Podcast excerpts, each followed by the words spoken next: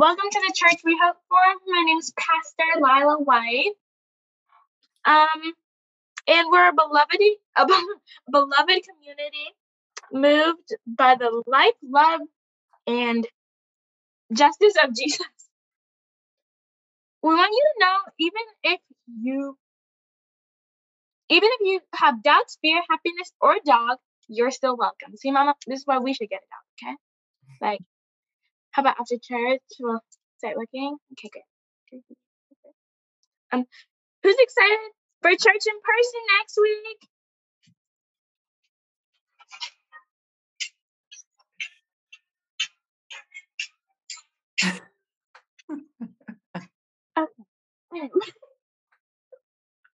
okay.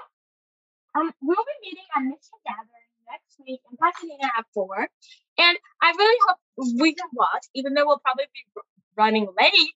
Hopefully, we'll we'll, we'll still watch and see the fresh outdoors. Today our service is in. Today our service. Oh no, lost my pen. Today our service is in honor of Black History Month, which I'm clearly a part of because here we celebrate all races and ethnicities. The theme of today's service is remembrance, remembrance and resistance. Oh, oopsies. Today we want to not only remember Black lives and Black History Month, but also the lives of the people in Ukraine. Okay, so first we have a testimonial by my little sister Ava. Yay, okay. So Take the stage, Ava. It's all yours.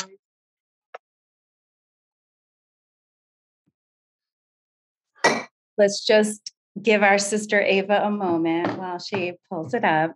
all right, Ava, here you go. Take it away, baby.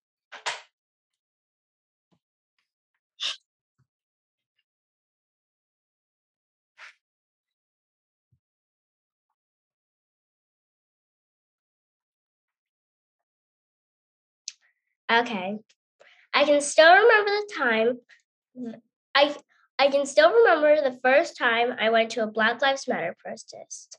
I thought that I was going to die because the police would shoot us. God and my mom kept telling me, You'll be fine. It's just your fear to me. But two weeks ago, I was talking to my friend Vivian, and she said she was super nervous about her first Black Lives Matter pro- protest. But when she saw a police marching. Uh, he came over, pulled over, and got out of the car. Surprisingly, he was black.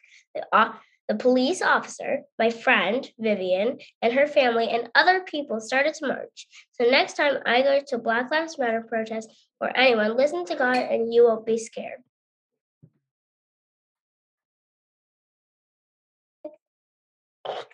Okay, and my second part is just wanted to say Putin is doing very bad things to, to Ukraine, and it needs to stop. Why can't life just be peaceful between them? Putin is trying to take the land and not let people stay in their homes. We need to stop him before he takes all the land and, and all of the people in Ukraine go to Romania.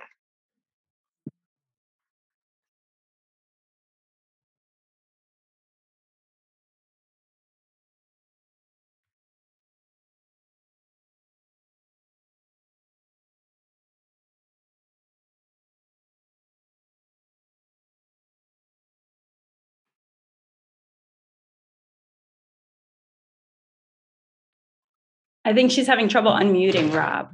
Does she have privileges? Try again.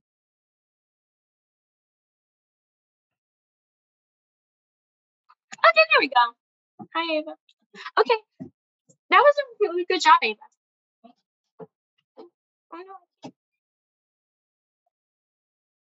Okay, so now I would just like to take a second and pray for the people in Ukraine that are all scared right now because obviously what Ava said. But okay, so yeah. Lord, I pray that all the children and adults in Ukraine can be protected and they can leave without having any troubles, and that Romania will welcome them with open arms, and that Russia will realize how horrible what they're doing is. I pray that all the children whose lives were lost in the bombing, like the people of the Children's Hospital, can find their way to you. I pray that you can protect themselves and that you can protect them too. Amen. Okay, so now let's let us welcome Rochelle, who will be reading. Yeah. Thank you, Pastor Lila, for that introduction. Uh, good morning, church.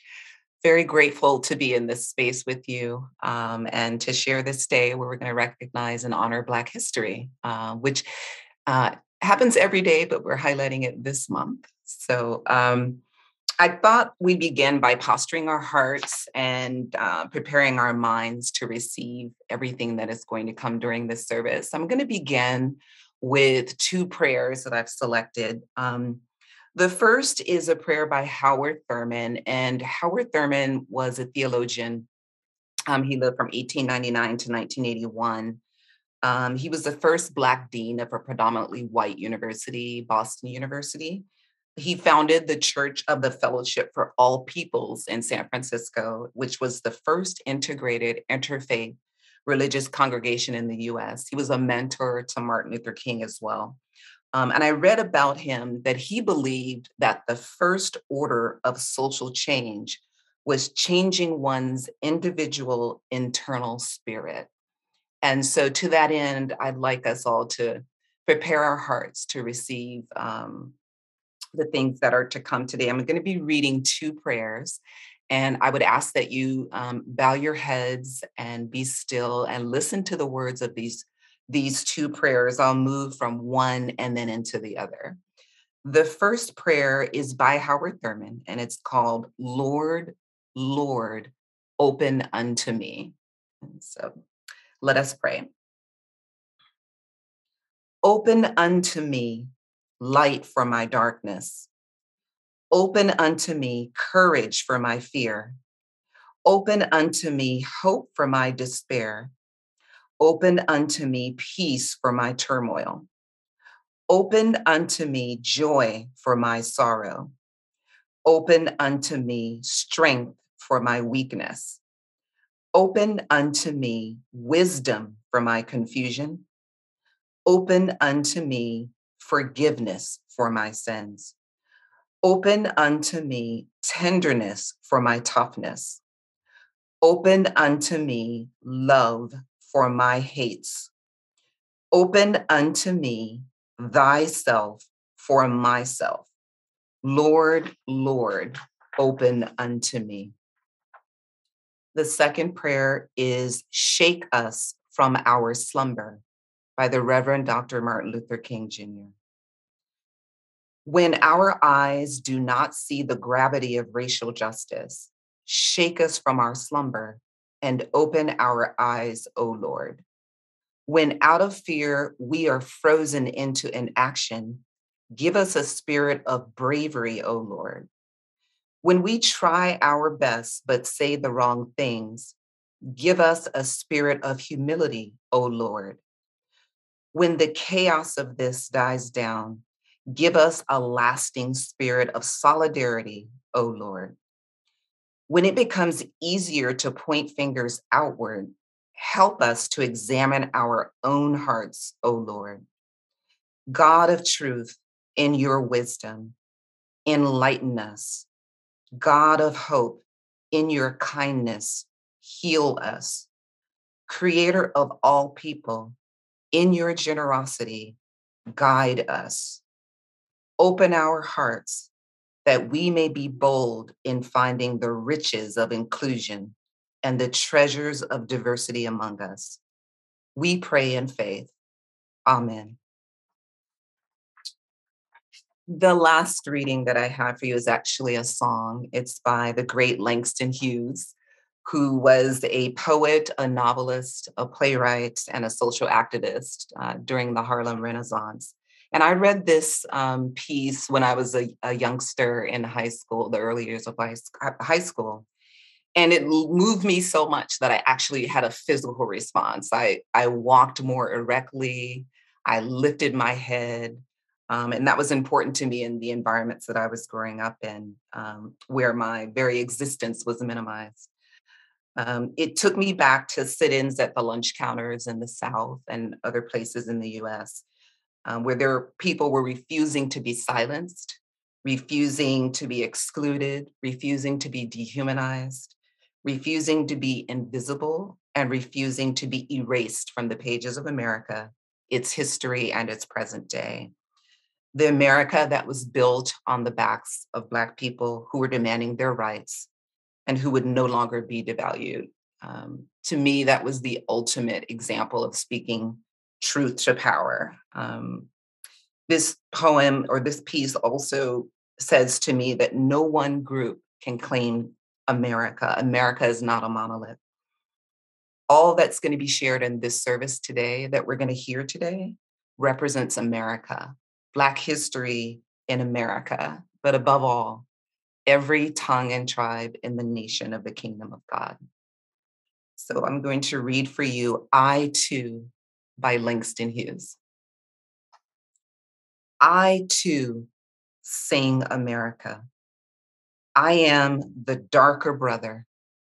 They send me to eat in the kitchen when company comes, but I laugh and eat well and grow strong. Tomorrow, I'll be at the table when company comes. Nobody'll dare say to me, eat in the kitchen then. Besides, they'll see how beautiful I am and be ashamed. I too am America.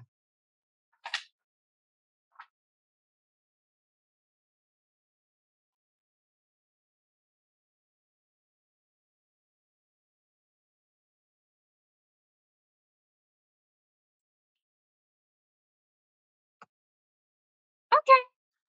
Thank you for that reading and the prayers and the poems. Yes. So now we'll have my mom uh, do a few songs in worship, and then my dad will, um, who is going to share a short message about the song he wrote, and then he's going to play it. I've probably heard the song like a thousand times, but let's make it a thousand and one.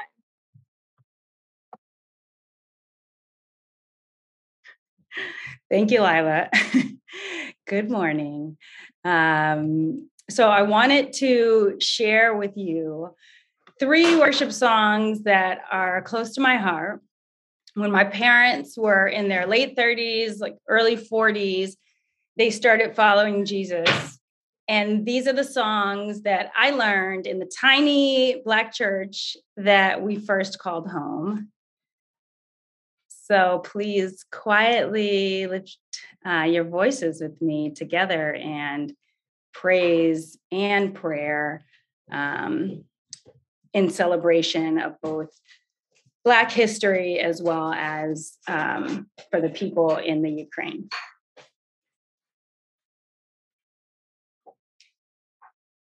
We love you, Lord and we lift our voice to worship you. Oh, our souls rejoice.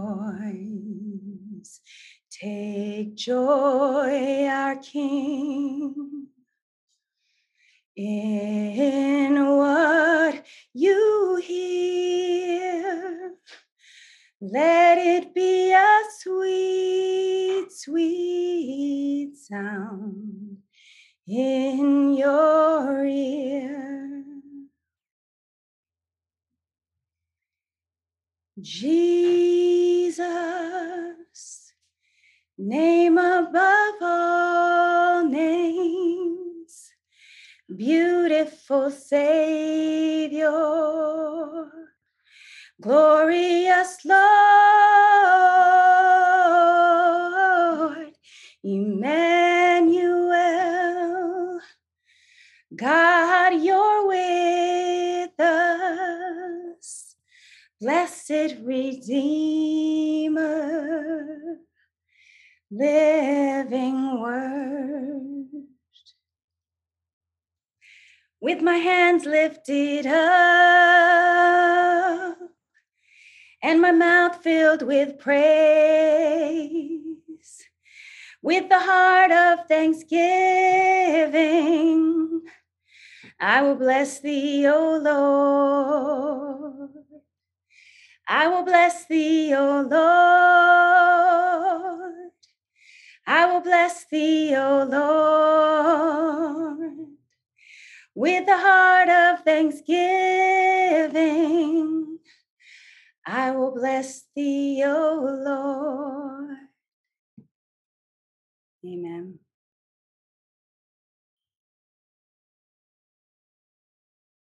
I don't know if I can can follow after that. oh, just uh, love hearing you sing uh, the word. Um, wow. So, good morning, church. Glad to be here with you this morning. Um, you know, I'm going to share in worship today, and uh, you know, the song that I wrote is coming from the lens of resistance. Um, I wrote and composed Weaponless as Resisting America in uh, November of 2019 after the election, with the Trump administration's repeated threatening use of force on civilians, claiming they were wronged by voters. It was a really tough space to be in. It's like, yes, we got Trump is gone, but is he to be gone? And, you know, is, you know, the US military and the state military is going to be used against us, right? And there's nothing we could do, right? Because right? America has weapons, and all the weapons that America has makes it a threat, right, to their own civilians. So if you remove the weapons, there is no militaristic threat of force. So this is sort of where uh, this is where I was when I wrote the song. Um, I was blessed to be accompanied vocally and creative, creative, creatively uh, by my wife Jasmine and Pastor Bobby, which such, which was such a joy in a moment. Um, it brought me back to the days when I lived artist first, uh, not business person first, or I was just an artist. Um, we also added Jasmine's spoken word scripture reading of Micah 415, using the piano riffs as an intro to the song, because it speaks to a, a, a, you know God's world without weapons, right? And there's peace in the world. Um, we finalized the track with the engineer in February 2020, um, after democracy was restored. I guess momentarily, we'll see.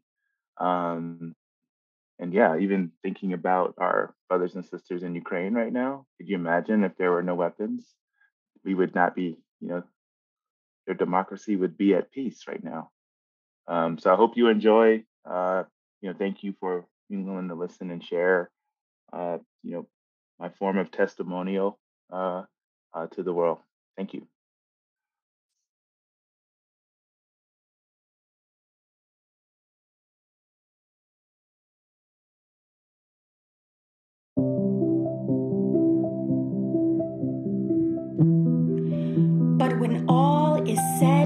God's temple on the mountain, firmly fixed, will dominate all mountains, towering above surrounding hills. People will stream to it, and many nations set out for it, saying, Come, let's climb God's mountain. Let's go to the temple of Jacob's God. He will teach us how to live. We'll know how to live God's way. True teaching will issue from Zion, God's revelation from Jerusalem. He'll establish justice in the rabble of nations and settle disputes in faraway places.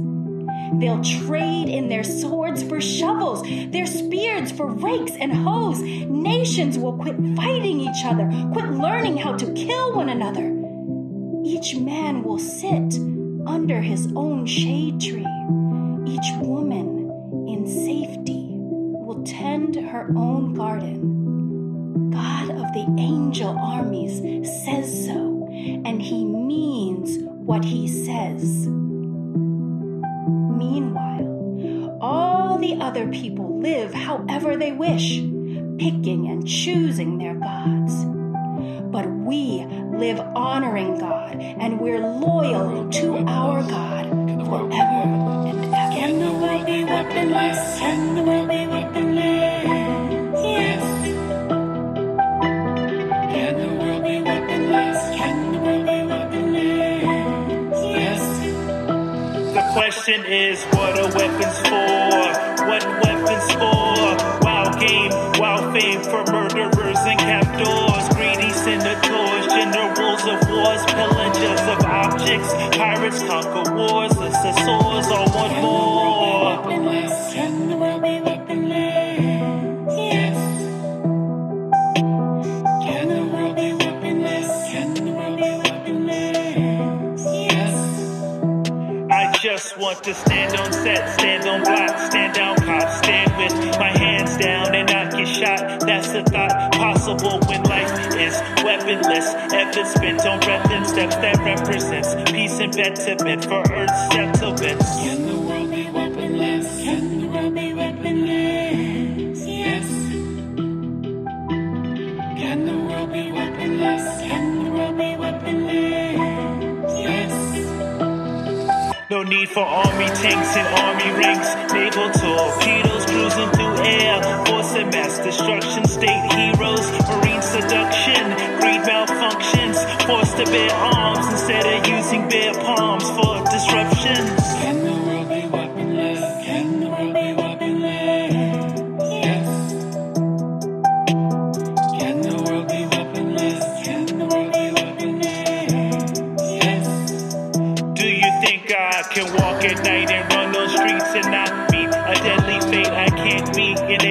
AK. AR 15 seconds till my breath pause. Then the graveyard. Are you with me? This is simply the danger, the anger that isn't me. Can the world be weaponless? Can the world be weaponless? Yes.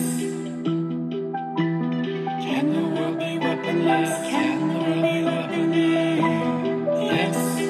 I wonder if I'm safer in my dreams. World's extreme seems so nuclear. Each day I awaken to beams of light, streams of thought, glass at full beams. Hope and laws will pass in my land where I can truly be brave and weapon free.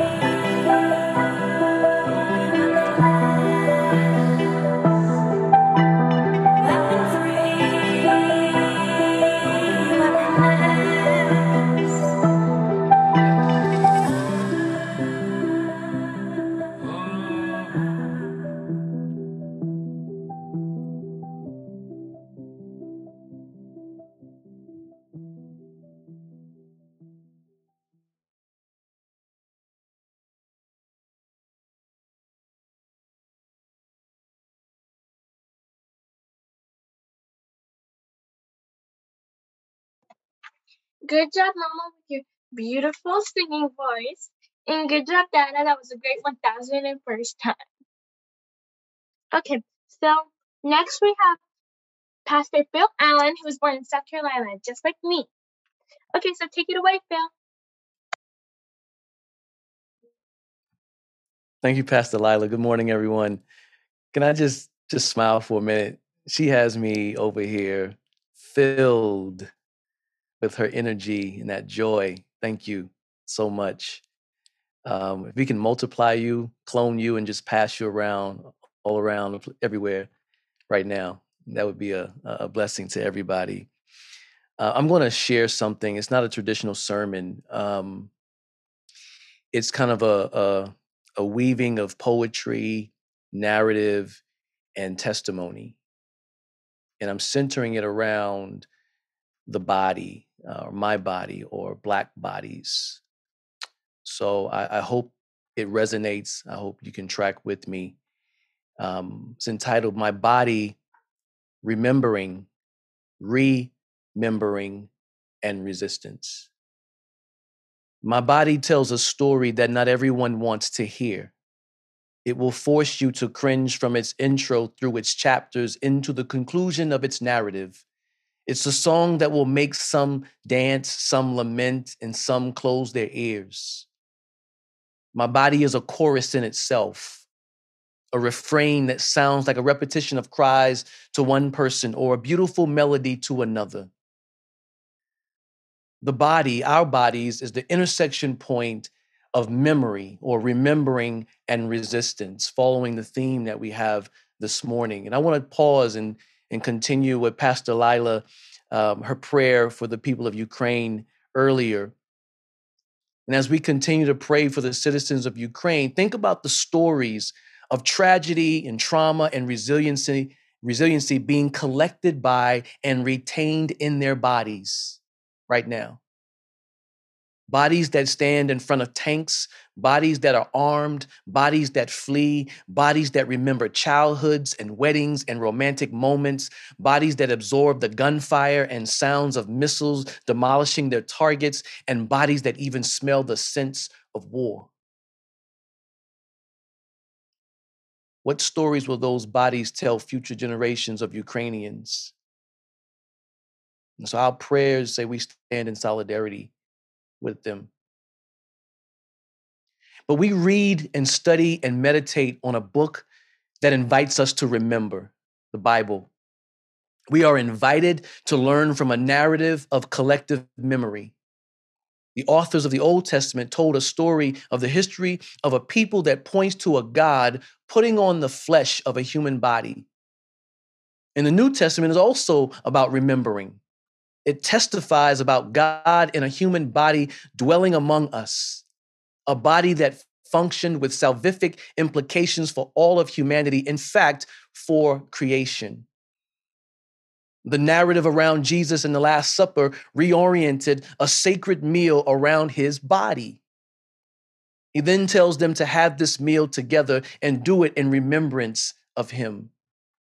He asked them to eat as the body and remember a body, purpose for salvation and solidarity. It also is a book that narrates and models resistance resistance to sin in general and to oppressive power structures embodied by the Jewish leaders and neighboring nations and the Roman Empire. When we immerse ourselves in the pages of the biblical narrative, we remember the body of a Hebrew boy saved by Egyptian midwives as a form of resistance to Pharaoh. We remember the injury on Jacob's body as he wrestled with the angel of the Lord. We remember the newborn body laid down in an animal's feeding trough. We remember a beaten, scarred body hanging from a cross in between two other bodies. We remember a tomb without a body that confirmed the resurrection. We remember the encounters with the resurrected body that would ground the testimonies of many who declared their faith in Jesus unto, even unto death. My body has memories too. My body holds the memory of the first time I was reminded that I was Black. And that reminder didn't line up with the richness in the history that I was familiar with. I remember when a white woman did not want her body to touch mine. Mind you, I'm patronizing her store. I'm purchasing from her. So I stand in line and I watch her with uh, her white patrons in front of me. She's smiling and she's soft and, and she's uh, glad to see them. And then when I come up to the counter, her face tones, turns to stone. She handed them their change. She held her hand high above mine to drop my change in my hand, only for it to spill onto the counter. She didn't want her, her body to touch my black body. I find out later that many other African Americans at that who went to that store had the same experience. And then my body remembered that moment when it happened again in Los Angeles 20 years later by an East Indian man who did not want to touch my hand. He did the exact same thing that that woman did, and my body responded. My body remembered. And my body resisted this time. So, as I reflect on my body, on Black bodies, I want to share this piece with you. God created and yet socially formed. It is the intersection of divine hands and life's terrain. It is traumatized and beautiful at the same time. It is both seed and fruit. My body is that which has been planted in the soil of blackness, soil tilled, nurtured, and hydrated by the blood, sweat, and tears of my ancestors. My body is the seed that germinated in the womb of Hagar Toomer, a mulatto, a mother, enslaved, but brave. It took the next eight generations of this body becoming through the genetic corridor of her children and my foreparents. Yet I am Hagar's fruit. Fruit she has never touched, embraced, seen, except by her prayers and her imagination. My body compels us to remember her. My body invokes memories of the movements in an African tribal ritual or an African American dance, both predating my last name's reminder of a slave owner's brand. The forced identity theft from this African descended body was as brutal as the whip in the slave owner's hand. My body is the tragic intersection of Africa, the New World, and Europe. It was the replacement for indigenous bodies to assault the earth on plantations for the sake of prosperity. Yet my body is the intersection of memory, of heritage, and resistance to racial heresy. My body is the fruit of intergenerational resilience and the instrument for activism. My body sat in Greensboro at that lunch counter, and my body marched until the barriers on the buses were no longer acceptable. My body kneeled before a sacred symbol to demand the end to its violent hypocrisy.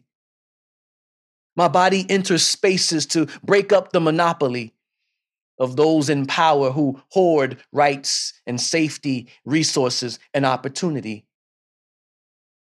I focus on the body inspiring us to remember because all of us have scars or marks that remind us of an event or an injury or something. None of us can escape this. Our bodies remind us of our own growth and experiences. Often, we have our bodies as a resource for resistance to injustices. We sit, we march, we kneel, we escape, we run, we fight. I think about how our bodies, their bodies before us, were central to resistance and protest, even in my own family. I, I, I did an interview for my film, um, Open Wounds, and my my uncle didn't make the film, but my uncle shared that his sister, my grandmother, um, she was feisty, man. She she was a feisty woman. Sometimes she was tough to, to, to even live with, but she'll give you the shirt off her, off her back. And uh, she, my grandfather, her her husband was killed in 1953, and she raised four kids. She went back to school. She eventually got her master's, I believe, and she became an educator and she raised four kids. But before, when she was a teenager, I heard the story of that before there were any cameras, before the 1960s uh, civil rights movement, she was doing sit ins. This is how brave this woman was. She took her body to restaurants in South Carolina and she sat at the counter waiting to be served, knowing she would not be served. And she would sit there for an hour or so and she would leave only to come back a week or two later to do the same thing. She used her body to make statements. One of her sons, uh, my uncle Bobby, he passed away in, 19, in 2015 um, due to complications of CTE. He was a football player uh, at Michigan State, Heisman Trophy candidate. Um, my my first uh, mentor, one of my first mentors. Um, he was a hero he got drafted in the NFL in, in, in, the fourth round in 1972. And I asked him, uh, why didn't he ever play in the NFL? Because he never played in the NFL. And so before he passed away, we had a conversation. I asked him, and he said, he got drafted by the Baltimore Colts. He said, the Baltimore Colts at the time were the most racist organization I'd ever been a part of, I'd ever seen. So he chose, rather than to let them use his body to generate revenue on the football field. He chose to go and play in Canada. He gave up a childhood dream. Anybody would die to play in the NFL, the, the epitome of professional football sport, of professional sports, but particularly football. He gave that up, refusing to allow them to profit off of his body. He chose to go play football in Canada for five years. That's a protest. That's resistance. He took the risk, the sacrifice, and he gave up a dream. And so I, I, learned from my own family. That's my family's Black history. That's my family's American history. That they use their bodies to resist. And so for me today, I'm using my mind, my research, my studies, but also as a form of activism, I use my body. I run, I eat well, I rest. I refuse to allow the effects, the intended effects of racial injustice and bigotry to have its impact on my body. So, my activism is to be well, to live well, to mind my well being. While the Black experience is one of continued hypervigilance, part of my activism is to come out of that vigilant, that hypervigilant state. Part of my activism is to breathe well. Part of my activism is to present myself well, to run, to eat well, to lift, to stretch, to pause. Michel Foucault wrote The king's body wasn't a metaphor, but a political reality.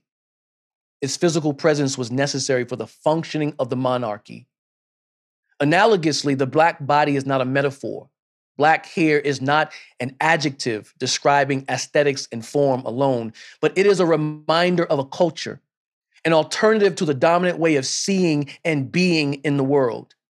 It is also a reminder of the power of some having control of narratives around people groups. It is also an eschatological vision. Black on the color spectrum is the amalgamation of all colors. It lacks no degree of pigmentation imagined by the human mind. So I say, heaven is black in this sense. Not ethnically, don't be alarmed, but ontologically. Heaven will be made up of the amalgamation of every ethnicity, every culture, every complexion of skin that has been scattered across the earth by God as God filled the earth with God's image. So, metaphorically speaking, heaven will be black. We have the power of the camera today as a prophetic tool to confirm the stories we have been telling for trying to tell for decades. The camera captures the violent in between, the liminal space often hidden and forgotten by history if allowed.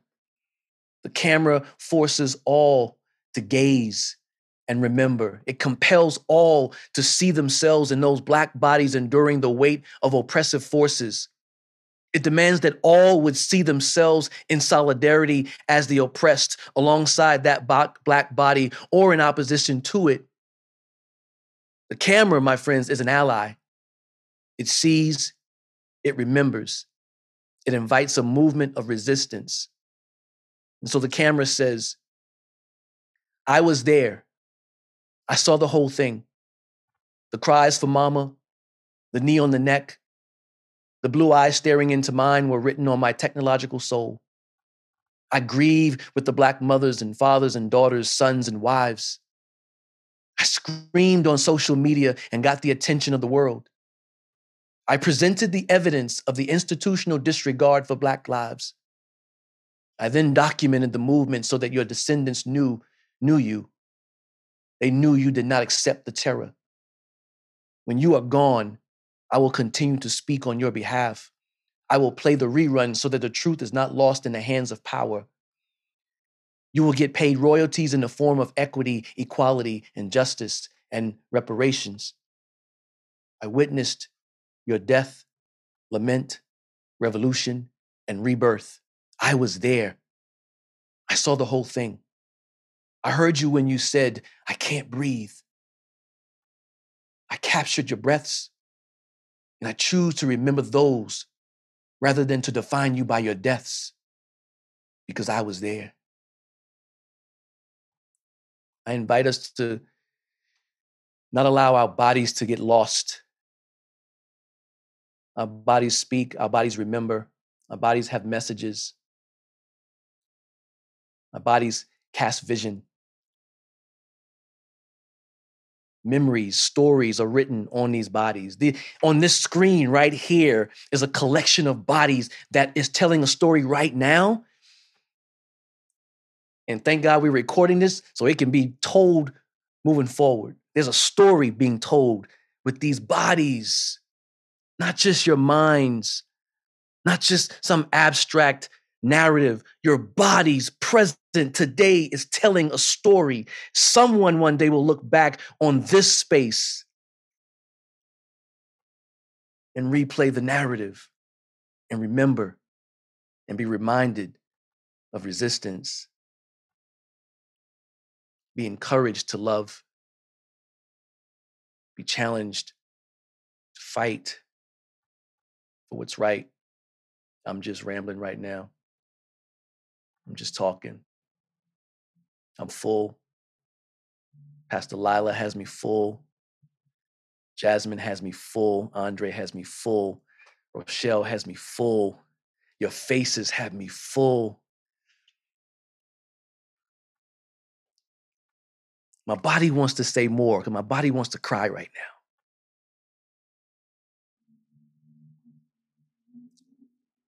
But it's confused because it wants to, to laugh and smile at the same time.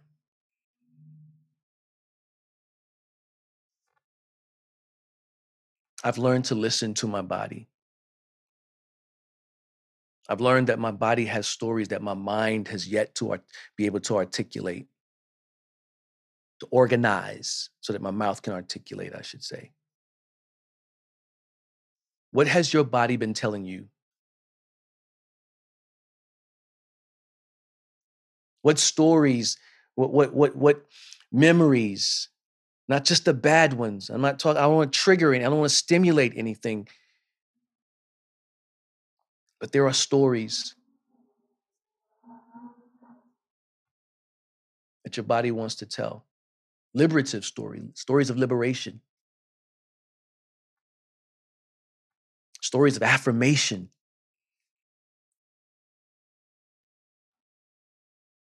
I remind people, the psalmist says, I am fearfully and wonderfully made.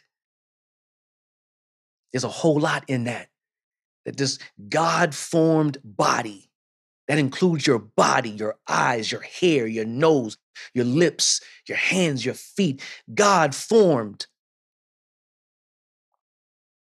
fearfully and wonderfully made. Let me share this and I'm going to close. I pulled this up, Rochelle, reading Langston Hughes, my favorite poet, reminded me of lift every voice and sing in this passage. And I think this verse I'm going to share, real short verse, the body embodies this. It says, Sing a song full of faith that the dark past has taught us. Sing a song full of the hope that the present has brought us, facing the rising sun of our new day begun. Let us march on till victory is won. I believe our bodies are singing this song. I believe our we we embody this verse. Our body is the song, full of faith that the dark past has taught us. Our body is the song, full of hope that the present present has brought us. Will you sing, Pastor Lila?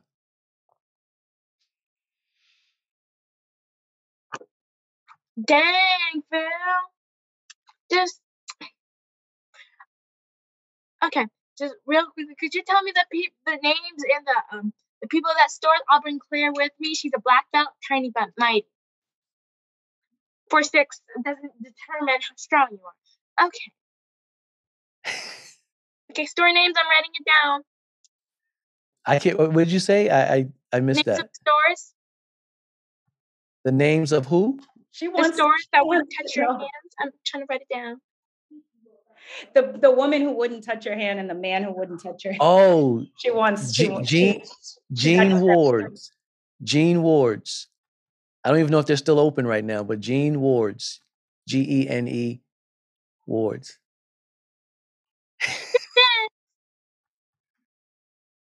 Um, and okay, so next we have Miss Glenda leading communion.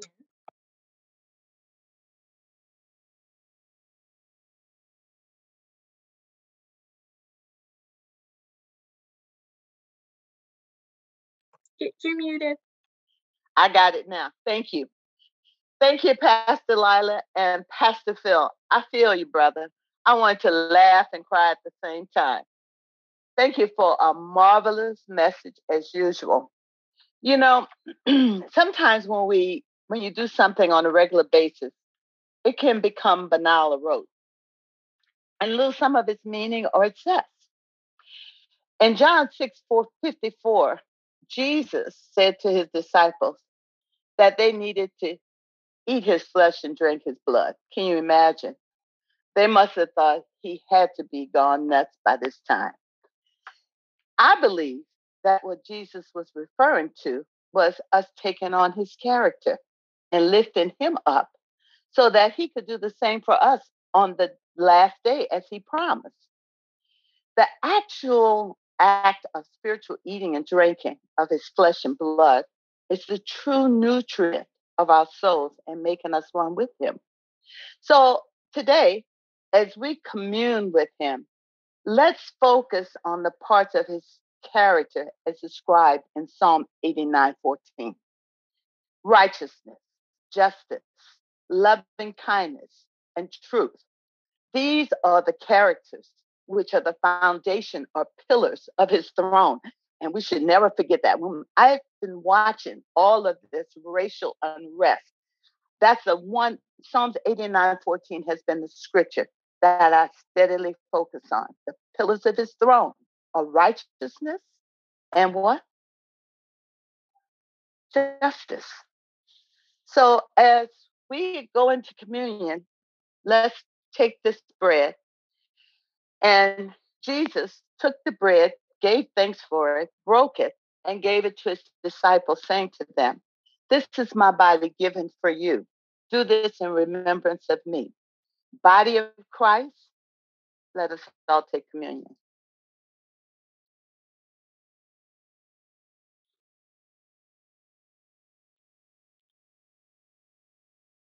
In the same way, after they had eaten, he took this cup and he said, This is the cup of my new covenant and my blood, which is poured out for you. So we say, Blood of Christ.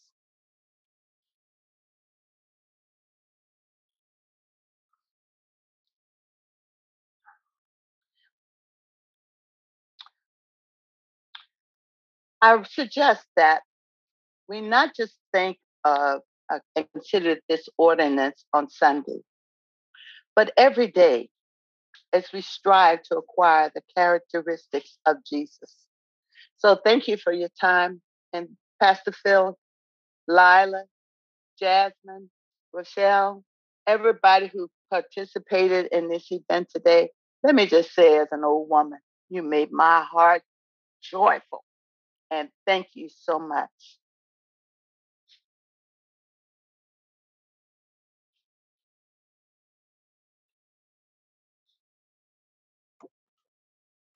Yay, we love communion, but I'm in my room and I'm not allowed to eat. So the closest thing I had was a turtle rock, but that's okay.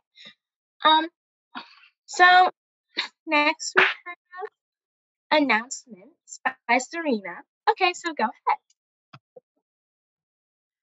Thank you, Pastora.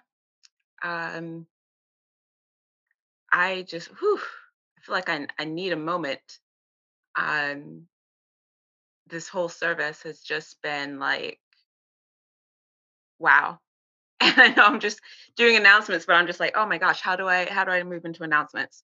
Um, so yeah, thank you to everybody. I'm just wow. That's all I have to say but uh, no, I do have uh, a lot of announcements for us for today, so uh, please bear with me. Um, next week we enter our uh, the Lenten season, and this is my favorite time of year. Um, if you are unfamiliar with Lent, it is traditionally a 40 day period of redirecting, uh, rededicating, and realigning ourselves to God in preparation for Easter. Um, I like to think that as Advent is to Christmas, Lent is to Easter.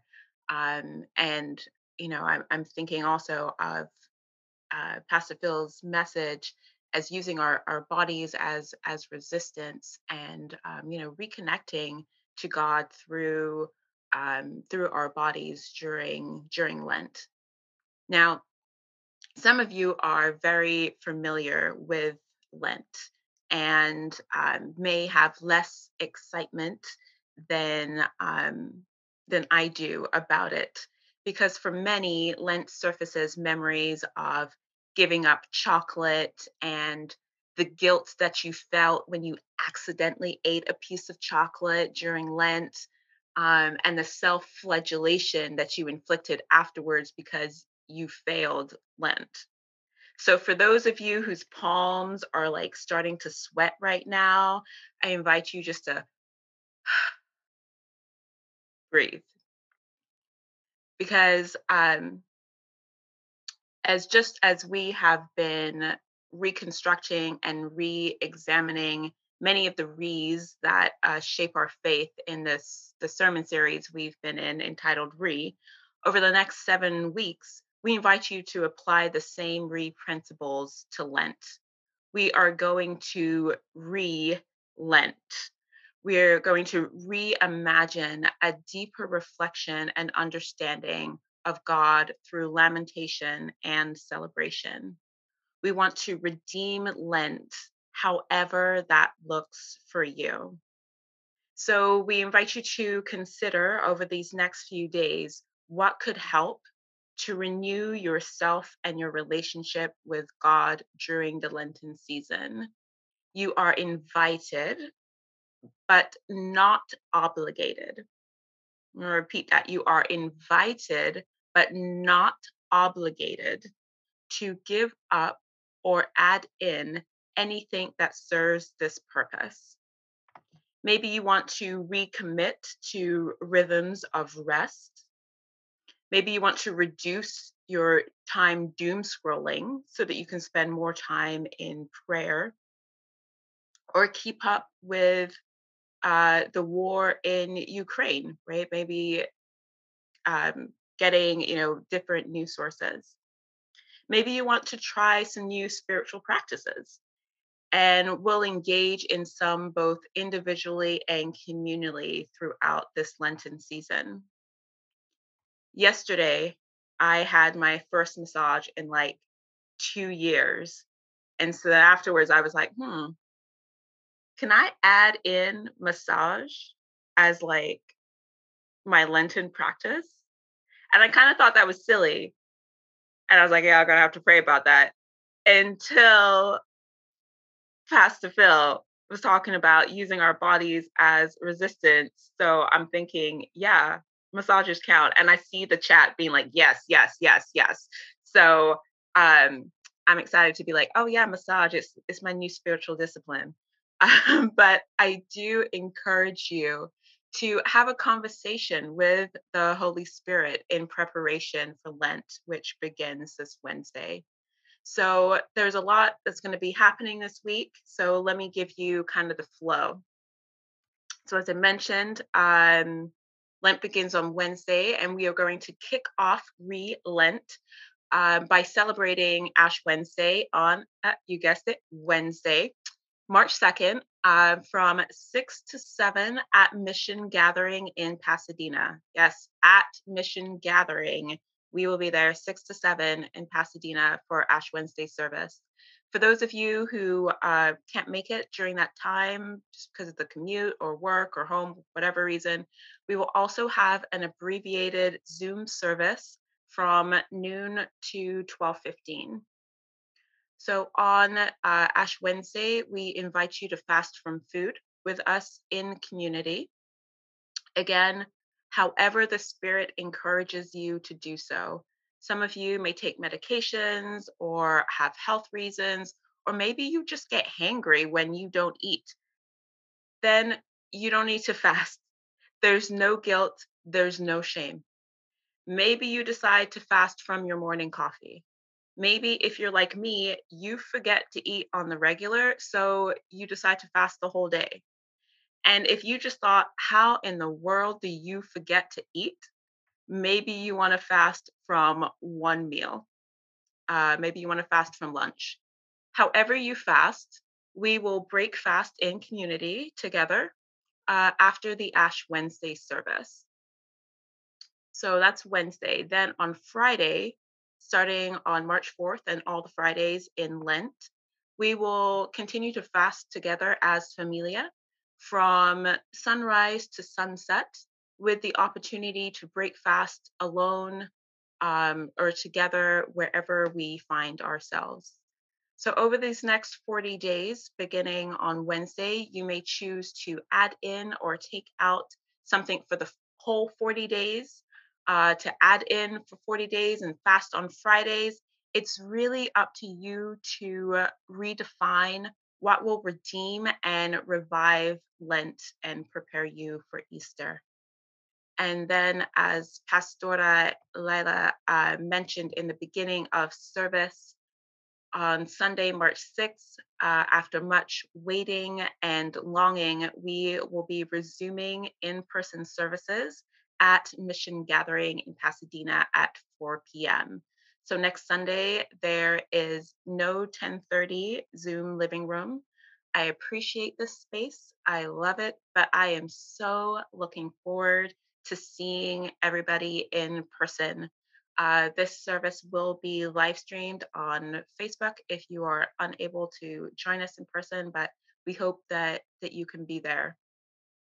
Um, and as we've been mentioning, right, in preparation for us being back in person, I just want to thank everybody who has signed up to help with setup and teardown. Um, I need like three to four more people who can help with greeting on second and fourth Sundays. Uh, to volunteer or learn more, please complete the Sunday service survey. I will, whoop, Rob's already on it. It's in the chat. Um, I'd love to tell you more about serving. Right now, I want to hand it over briefly to Mary, who's going to share an announcement about the Racial Solidarity Project. Mary, this time is yours. Hi, I am Mary, and uh, I'm with uh, Pastor Phil Allen's nonprofit, the Racial Solidarity Project. And last September, several, several of you participated in our second annual Solidarity Race, which is part of the wellness pillar of RSP. And as you heard today, Pastor Phil spoke a lot about wellness being a form of activism and our bodies being the instrument of activism. And so this year we are expanding our wellness program. And uh, so we're going to have a, a, resiliency challenge. And what that is, it's going to be three weeks where we're going to send you uh, wellness tasks. And that's going to include also two Zoom weekly check ins and an in person meetup at Brookside Park, because this is also meant to be done in community, right? So if you want more information, I'm going to put my email in the uh, chat. We're going to have an orientation this coming Saturday, 10 a.m., March 5th. Uh, Pastor Phil will lead that. And there's no charge. And I'm really excited because I, I want us to be well in, in our bodies, you know, both individually and as a church, right? And um, I really believe this will prepare us to just be in this thing for the long run. So um, I hope you will join in. Thank you. Thank you, Mary. I don't know if that was a, a purposeful play on words there. The long run, right? Solidarity run. I like caught that. All right. We're almost there. Two more things. Um, if you would like to give generously, joyfully, and sacrificially, you can do so at the churchwehopefor.com slash give. There is Rob whoop, um, with dropping that in the chat. Thank you, Rob. Always on top of it. Finally, if you would like to connect with one of our pastors, they would love to connect with you and learn a little about your story. Whether you are new, returning, or just haven't filled out the Connect form before, you can do so. Uh, again, that link is in the chat. Um, if you'd also like to stay online for a minute or two after the benediction, you can also say hello that way. Um, but you know, we have lots of opportunities coming up to meet in person soon. So uh, we do hope to see you soon. I'd like to hand it back over to our dear sister Jasmine to give us our benediction. Thank you, Serena. Um, Liz said Lila for president, which I agree with. I'm glad I live with her. She's amazing. But I also want to say Serena for relenting. Um, I that is like blew my mind um, and also serena for like everything like those announcements i was like i am cued into my adhd is not working like right now i'm listening I would say Phil for um, being a member of the church we hope for and for the pastoral staff. My vote's for you. Uh, same as Glenda for everything, every single thing. When you open your mouth, we're like, just give it to us. Our hearts just, you know, melt to the floor. Uh, I would say, Rochelle, you should provide all the readings. Um, Andre, you should provide all of the original music. Um, and uh, Am I forgetting someone? Yourself. Yourself. and me, okay, here I am. So I will provide the benediction. This is my first time providing a benediction. I feel so blessed to for the opportunity to pour this benediction over this community, especially on this day. So please open your hands and receive this blessing. For this reason, I kneel before the Father from whom every family, every person in heaven and on earth gets its name. We get our name from you, God. I pray that out of your glorious riches, out of God's glorious riches, that He will strengthen all of us with His power through His Spirit inside of our inner beings, inside of our bodies so that Christ may dwell in our hearts through faith. And I pray that each and every one of you, being rooted and established in love, may have power together with all of the Lord's holy people, with all of us, to grasp how wide and how long and how high and how deep is the love of Christ. And to know that this love surpasses all knowledge that you that i that we all may be filled to the measure of all of the fullness of god now to him who is able to do immeasurably more than we can ask or imagine according to his power that is within with that is that is at work within us within our bodies to him be the glory in the church and in Christ Jesus throughout all generations, forever and ever. Amen. God bless you guys. Thank you for journeying with us today in this service.